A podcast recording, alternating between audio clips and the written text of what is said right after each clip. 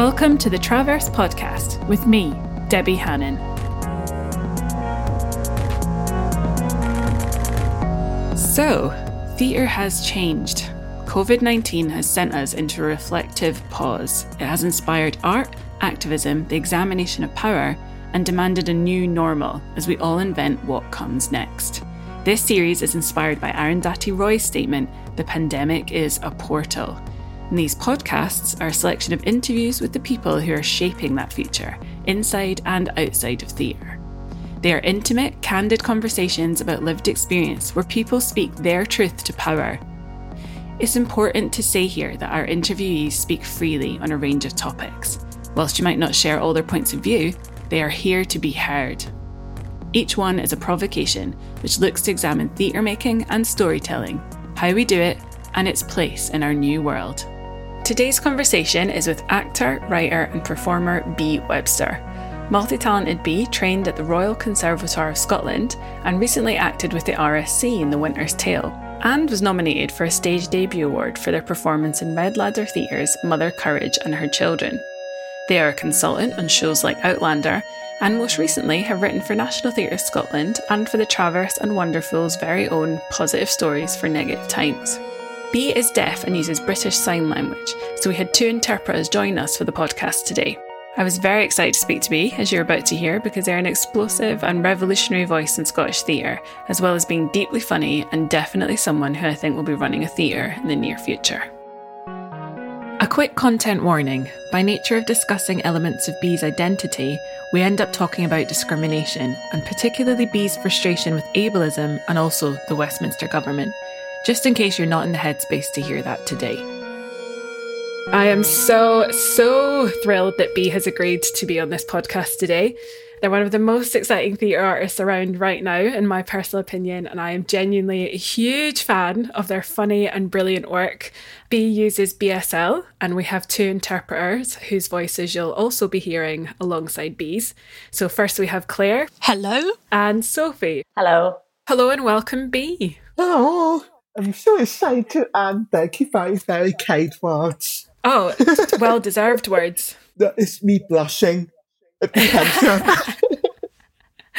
First off, can you explain to us what you do, especially as I know your work covers so many disciplines because you've got too many talents, um, and maybe by giving us an example of a piece of work that you've done?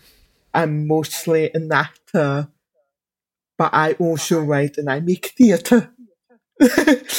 but the most recent work probably is Squeezy Yogurt and It's This a Fairy Tale and I can't say the name of the company. I always said like I say little cocks. Cocks. Little little cog? That's it. Let's talk about Squeezy Yogurt first. So that was made by National Theatre Scotland for Scenes for Survival, if I'm correct. Incredibly funny, starred a non binary actor. I think I'm right in saying their name is Brooklyn Melvin. Yep, it's Brooklyn, yeah. Who I thought was brilliant. You've obviously got a flair for comedy. How was it making that remotely? It was very weird because it was the first time I ever written anything really. But professional How? It's so good. it's just because like I've written a lot of stuff, but this is like the first time it's been broadcast, so I was very lucky that AGS took a risk with me. But in terms of working remotely, it was very difficult because like I had to work with their how do you call it? So I had to work with their like within their their rules. I had to follow their rules, and I had to follow.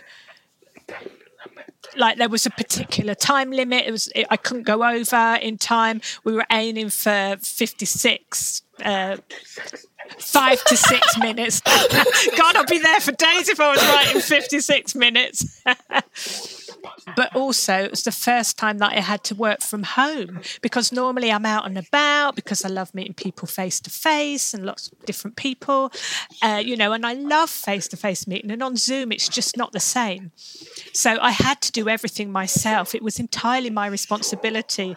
And that was like, you know, really scary. And then to have it shown online was just like, oh, what if people don't like it? Oh my God.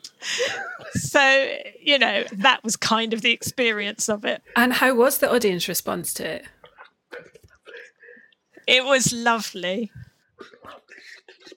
Like it was lovely seeing the response to a deaf actor as well, a deaf writer also, and a disabled director. So it was just really lovely. And also, I've got lots of uh, private messages from deaf people who were saying, you know, they'd actually been through exactly the same sort of thing in life, you know, like the train thing. And some deaf people were saying, you know, they just felt stupid it being such a small problem, but it is, and It's a massive problem, and you know that links to uh, to deaf people, and and that's the the reason why you know we've got that sort of program online because that's that's great because you know it's you're suffering from mental health problems because of that. So it isn't a little problem, it's a big problem. Another piece of work in partnership with the Traverse was the piece with Wonder Fools, part of Positive Stories for Negative Times. How would you describe that project to people listening to the podcast? So I knew both of them through my drama school. So Robbie came to me and said he, wanted to commission five writers to create 15 to 30 minutes. And it was really up to us what we wrote about, but it was ages uh, 8 to 25.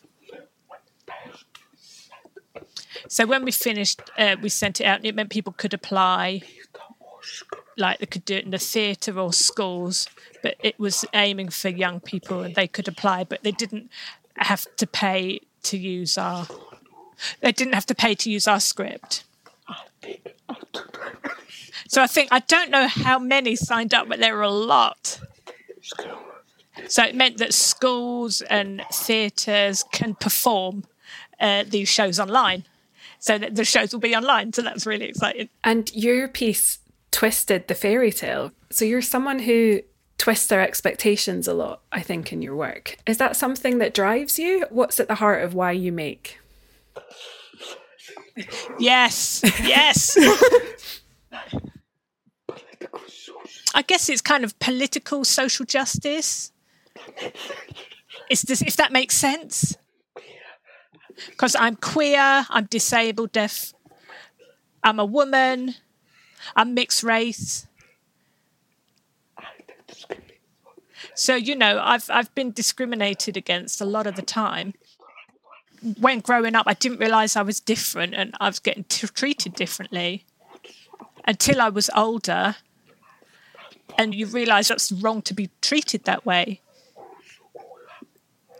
And also growing up, you'd see people uh, get together. They'd be white, they'd be thin, straight, boring you know, you know Disney, you know, like the, the, Disney stuff. I grew up watching Disney. I love Disney, but where are the queer people? where are they? So you know, that's the reason why, and it's the same with pantomime and that's why I want to create something for uh, young people who like over eight. Uh, so my script is for people over eight, which means that they know from a young age that it's fine to be queer and it's fine to be, you know, all these different uh, categories in society. It's all fine. Do you think that theatre has been changed by this pandemic? I sat and thought about this for a while. I feel like some parts have made it better, but there's been a lot that I feel has got worse. Because I see a lot of I see a lot of casting announcements, and all of the actors are just white, middle class. And I just feel like, why? You know, and I'm seeing more and more of that, and it's getting a bit frustrating. And also, I've seen less and less people who are deaf and disabled. And I've also noted that there are less accessible stuff around because it's like, oh, I want to go to the theatre, but then there's no captions or anything, so it's not accessible. And I feel like accessibility is, is definitely suffering. Because one festival, they've used interpreters and captions for the last 20 years. And then this year, they did absolutely nothing in that regard. And, you know, I was really shocked about that. I think I keep having discussions with powerful theatre people, let's say, high up, who are able bodied and hearing, who are having their first realizations about access now. When artists like yourself and so many other artists have been advocating for it and articulating it perfectly for so long.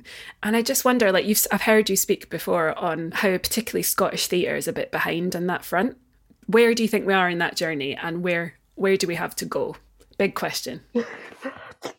yes, I've been thinking about that a lot. And part of me realizes that in England, deaf people have been campaigning for so long. And you know Paula Garfield from Deafinitely Theatre?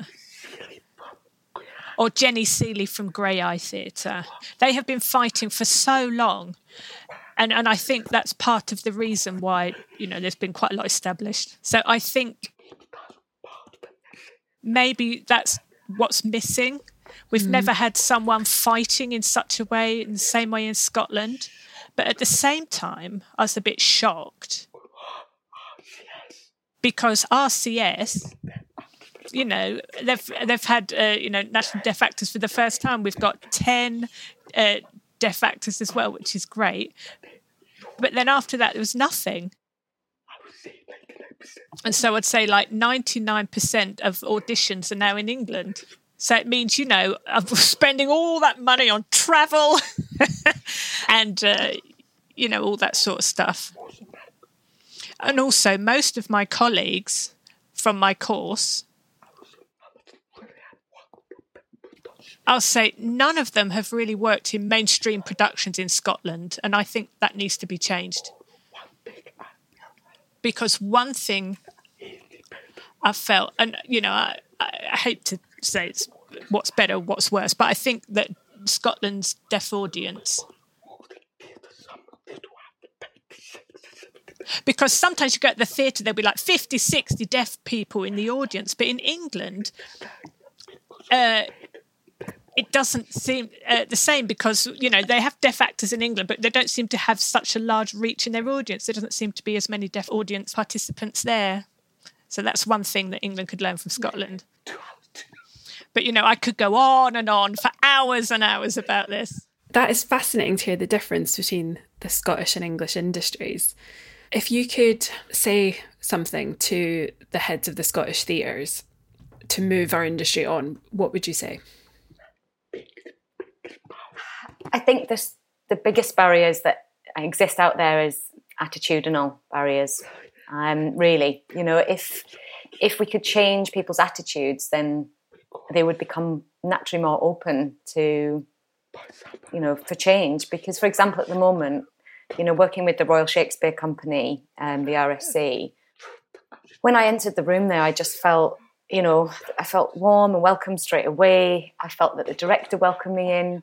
And because of that, I feel that, you know, I could offer my best work um, because of the attitude. They're not, you know, careful, like, oh gosh, a deaf person. They're really, you know, like, you know, is this offensive or not? Can we do this? And I can, you know, that openness of that, you know, it's not about me teaching them anything, but I would rather they ask me and then I can respond and say, this is how we, I want to do it. This is how I want to be treated, you know. And in auditions in Scotland, I've been told you're not deaf enough, Bea, or you're too deaf. And I've never really had that experience in England at an audition. So um, I just think also as well, you know, for those heads of those theatres to not be scared because I think, well, because I know that I'm aware that fear can really prevent people from taking risks, you know. Yeah, I, I I've been doing some workshops recently for young directors, a lot on access and like access for audiences, but also like when you have performers that have different needs in your room. And I always name at the start the squidge. And it's that moment of like let's spell it. The strange awkwardness, you know? And that if you can just name the squidge and then talk about why you're squidgy, we'll get through it and then we'll all be okay. so. Yeah, exactly. And that's why, as well, that, um, you know, I do email artistic directors um, and try and open up that dialogue um, with them. It can be difficult though because you know through COVID, my energy has really dropped, um, and I need to focus on paid work rather than campaigning because you know that's my campaigning has suffered from that lack of energy that I've experienced because of COVID. And it's like your your existence itself has made you an activist. Do you know what I mean? You've done so much work. You're an actor. I know that you've worked with the RSC, as you mentioned. You've done some work with Outlander. How do you shift role from each of those different forms? Well, to be honest with you, if I can be honest, I don't really shift roles well. I don't. I don't really do it that well. I think because of that, um, my mental health has suffered because of the many different roles I've done, and it's suffered really badly. It's been getting better recently because you know in new situations before where I felt you know I couldn't really integrate with, but I've started. Um, like for example, I saw on Twitter there was a really good tweet talking about juggling, you know, many different balls in your life, and it made me realize, ah, okay, when you're trying to juggle so much, you know, it's like, you know, which which balls are made of glass? You know, it's like, are we trying to juggle balls of glass? Some of them are really important, but some of them are plastic. And if I drop some of the plastic balls, I can pick it up later at a later date, you know. But if I was to drop a glass ball, uh, it would be, you know, you know, it'd be difficult. So I've been through that process of accepting that, of like working out which are my glass balls and which are my plastic balls. So I can't believe I'm talking about balls in this way, but um, it's a but, perfect analogy. but I mean, recently um, I've been learning to say no, and I said no to my first job ever and I felt really good about it. But I just felt that, you know, for now, it's really important that I focus on paid work. And I did have to work out which days I could focus on, you know, different areas that I'm, you know, committed to. But for the next two months, I'll be working with the RSC. That's a commitment. Um, and I'm actually doing a performance in person, a performance in person. Recently, I did a an outdoor performance with the RSC, um, and it was just absolutely wonderful. Oh, it was so great to do that. Oh, that gives me hope. I've been indoors a lot,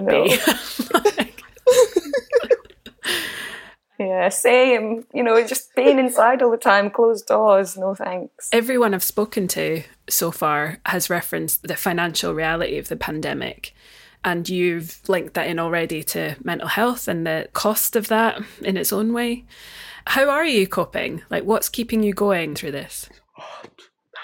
It has been hard, and that is one of the reasons why I wrote um, Squeezy Yogurt because um, you know trying to find a counsellor to match my needs has been very difficult.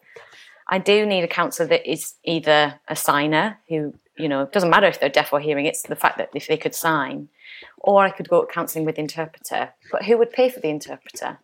You know, most counselling is from charities that wouldn't be able to afford that. And I did find one company, one charity um, that offered counselling, but the application form was so difficult. And I've been waiting for three months for counselling now for that to be sorted out. And I think, you know, if I if I was to get counselling, I think I would feel a lot better. But you know, just being just being on the waiting list it's so long you know just even thinking about that like why is the waiting list so long why why are so many people in need of counselling everybody is going to go through mental health difficulties because of covid and everyone's going to need counselling and that's such a hard thing Um, but I've got a new cat, so that's been one way that I have coped. I love my cat. Um, so that has been a massive help. My wife has been a massive help. She's wonderful. Um, she, yeah, she's so helpful. Um, and you know, I think it's just about finding wee things to help you through the day. You're someone who sits at so many intersections of identity, and it's always really strange to talk about them as separate entities, isn't it? Like you're you're a whole, you know. But sort of linked to that, how the different elements of who you are, your whole personhood, have influenced your art, both as an actor and now a maker and a writer. What influences have been in your life? Are there are there storytelling forms? Are there uh, musicians? Are there writers you can see have had a big effect on you? That's hard to say, really. Because I think one of the reasons I want to do this is because you rarely see intersectional intersectionality because for example if you know usually you just if you focus on disability usually everybody is white or if you focus on race usually you know no one's disabled.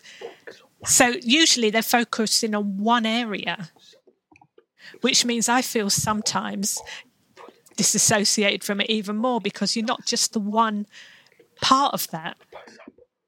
So for example if you're talking about race but there's no interpreter or anything or do you know what i mean? Or so that can be difficult. And also there's this one thing that i've realized recently about uh, interpreters. And i realize i prefer to use interpreters who are more similar to myself who are female people of color or who are queer uh, you know female or trans uh, because you know I understand their language, and so that's an influence as well for me. And the reason I I talk about uh, interpreters because I talk about their voices. You know, you know, voice means spoken and sign language. Because usually I only see a voice talking about one specific area. And I don't like that. And that's why Squeezy Yogurt had both a deaf and a queer issues within it. And the, the fairy tale, you know, has also got a, a mix of things in as well. It's talking about toxic masculinity, it's talking about gender, it's talking about what is expected of a cis male or cis woman, and all those sorts of aspects and I think that all influences me within my writing because there's lots of uh, different things within it and not just focusing on one particular area. Yeah, I mean, that makes sense how you're sort of a pioneer of work that can resonate back to you because you've had to be, right? And I think that's why your work is unique and bold and like full of a cynical humor. Like it's because of all of those things you just articulated. If there was a young D-deaf maker or let's say someone who's thinking about doing that course at the conservatoire, what would you tell them? And of course we're mid-COVID, so theatre doesn't look the same, but what would you say to them now in terms of getting involved in the industry or becoming a creative in theatre? I think we need to ignore the government. You know, they're talking about how art isn't valid. That's bullshit. I mean, it's just absolute bullshit. Because of COVID, we need art even more. So if people are saying no to arts, you know, we're going to lose so many indus- people from the industry. We're going to lose so many actors. I don't want uh, the quality of our art to suffer. But at the same time, I realise that obviously not everyone will be able to afford uh, to sustain in the industry, which is why we need a better support system, particularly for working class people, disabled, deaf, non binary, all the different uh, intersectionalities. But really, you know, fuck the government. Earlier, you mentioned Disney. This, this is relevant. How did you learn to tell stories? Because I know Disney was a big influence on me. I was a Disney watching kid. Where did you learn about stories? Well, Disney, I, I watched Disney as well. But really, I watched cartoons growing up because at that time, there was a real lack of subtitles, and it was very rare that something had subtitle, subtitles. So you had to watch something that was very visual. And other influences were actually Sailor Moon. Yes, a Japanese, a Japanese cartoon, and I understood fuck all about what was going on, but just visually it was so amazing. And also, another influence is there were two things. There was the Matrix, and really, the Matrix in, uh, influenced a lot of my writing. Just that kind of dystopian theme. Because they just, you know, were just like said fuck you to authority and also Charlie's Angels. Because I watched it recently and some of the stuff in there was so awful and creepy and misogynistic. But at the same time, growing up, I saw these three powerful women that could do anything. They could fight, they could be really clever, they could do everything and because my family were uh, mostly uh, made up of women, my mum and my grandma taught me to be strong because they were strong women and not to be scared to talk. And that's why I got in trouble a lot with authority at school, at drama school. You know, I'd, I'd challenge things and I'd get in trouble a lot because I wasn't scared to back off. I just love that you've referenced Sailor Moon so I'm, I'm getting a Sailor Moon tattoo soon. Can't wait. Because Sailor Moon at that time, it was in the 90s, there are a lot of people treating women really badly. And that's why when I see Sailor Moon, Charlie's Angels, that is a massive influence on me. And I think also growing up, I realised that's why I'm queer. You're actually our first Scottish guest on this podcast. How does Scottishness show up in your work, and does it at all? I'm not sure, to be honest. But you, you, so you're just saying I'm the the first Scottish uh, person here. Part of that is funny because I work with so many English people. I would say eighty percent of them, you know, worked with National Theatre of Scotland,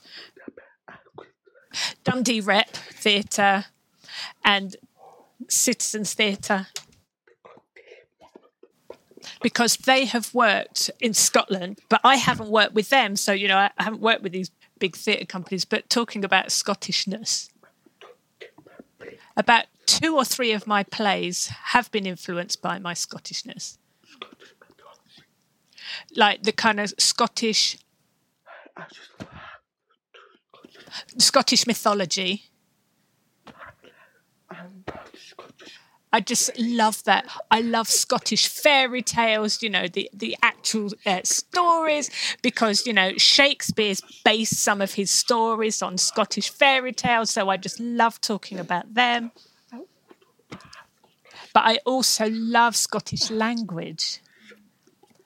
And also, some people don't realise, but the way I sign is really Scottish, really Scottish. You know, just like people do not understand. There's many times.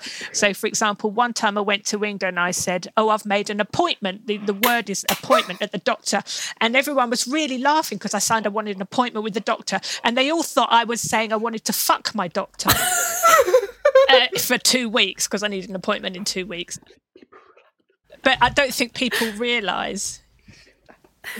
You know, so it's the same with like English and, and the Scottish. You know, we we have these variances. You know, it's it's it's that same sort of that crossover thing. And if I'm honest, I don't really think about Scottishness in my work that often.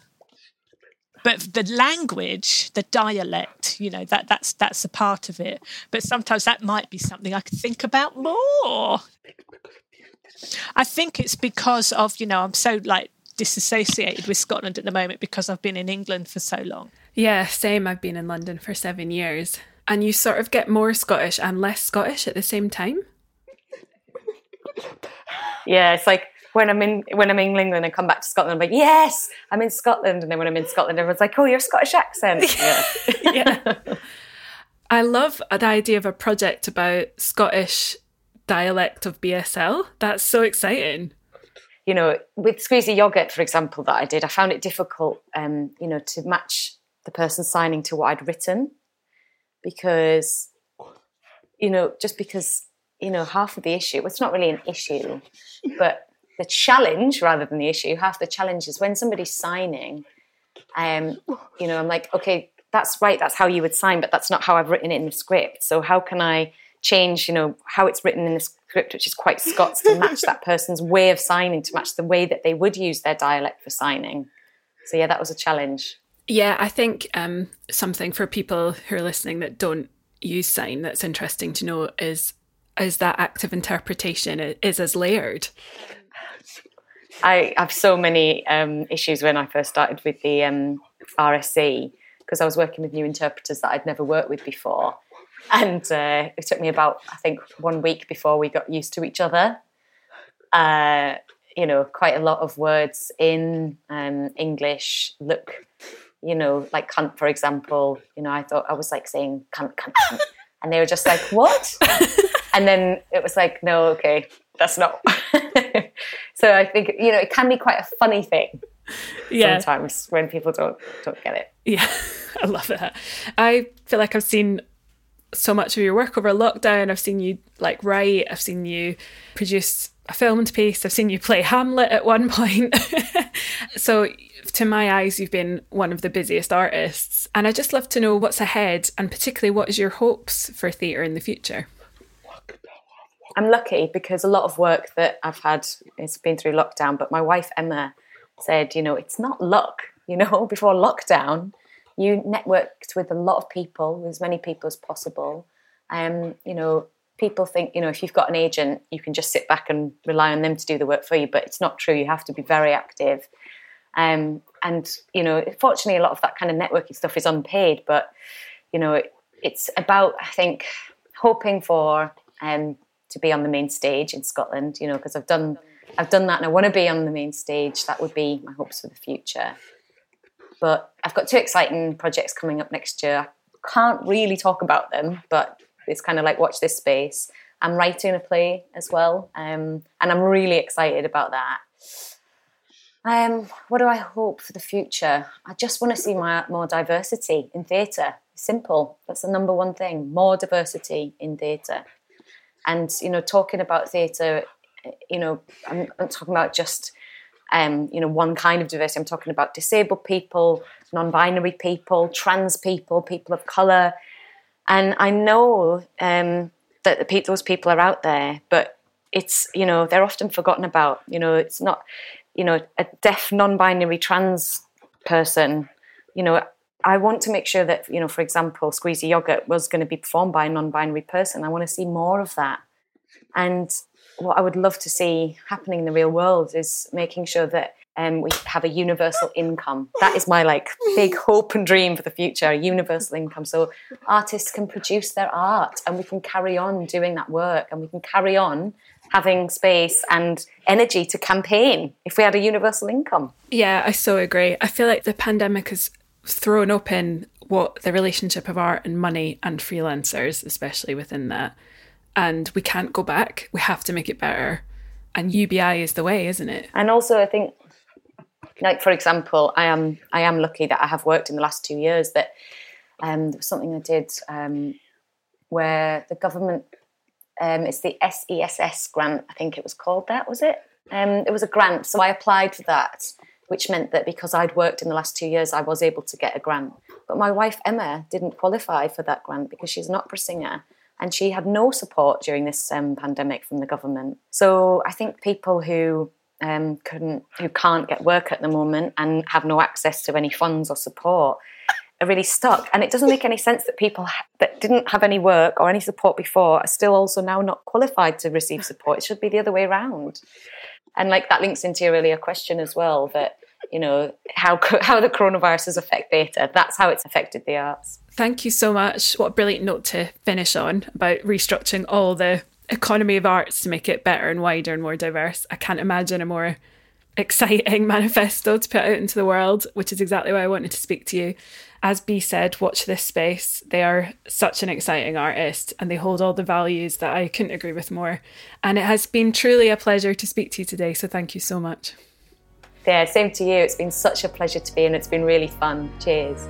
Thank you for listening to my conversation with Bea. Webster, and big thanks to the interpreters Sophie Allen and Claire Edwards too.